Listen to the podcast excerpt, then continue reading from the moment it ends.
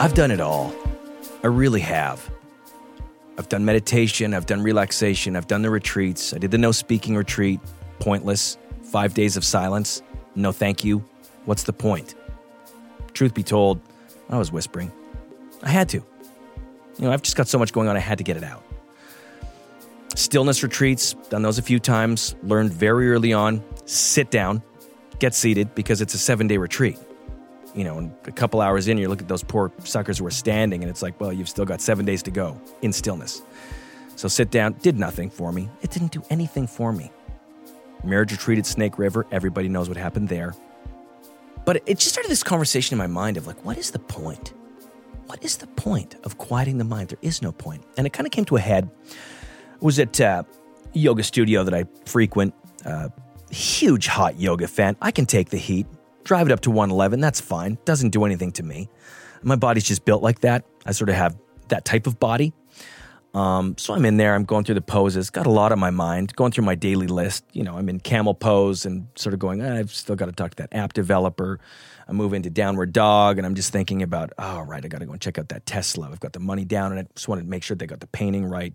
I'm kind of mumbling to myself, going through the poses, getting into uh, lion's pose. And all of a sudden the instructor comes over to me and says, Dexter, shh, quiet, no talking, quiet the mind. And I snapped.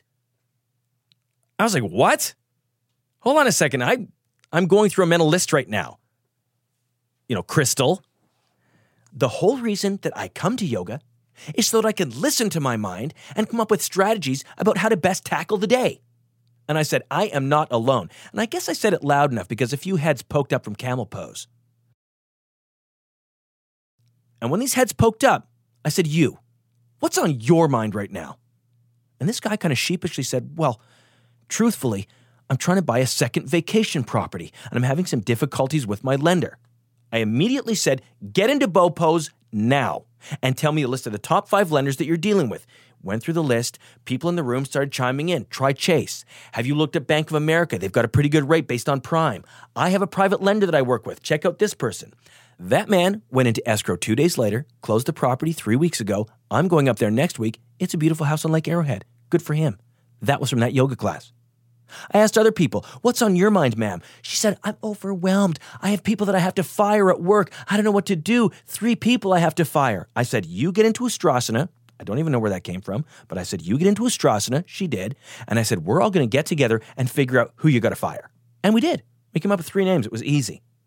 And the afternoon went on like that in that studio.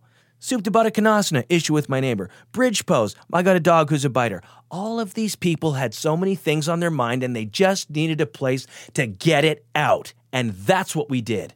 Do you know what it's like to be in a yoga room with everybody in Shavasana just shouting out their to do list?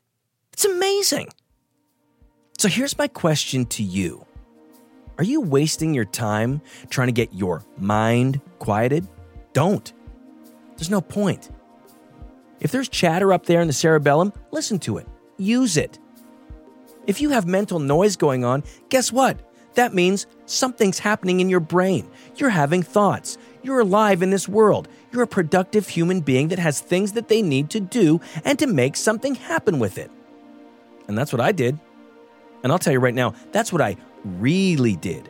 Because in that yoga studio, a light bulb went off a new opportunity, a business opportunity that I have taken advantage of called Hot Guff Talking Yoga. I'm moving ahead with this. I'm guns blazing. This is happening. And so that's why I say this to you don't quiet the mind, have a riot in the mind. And that's my thought release.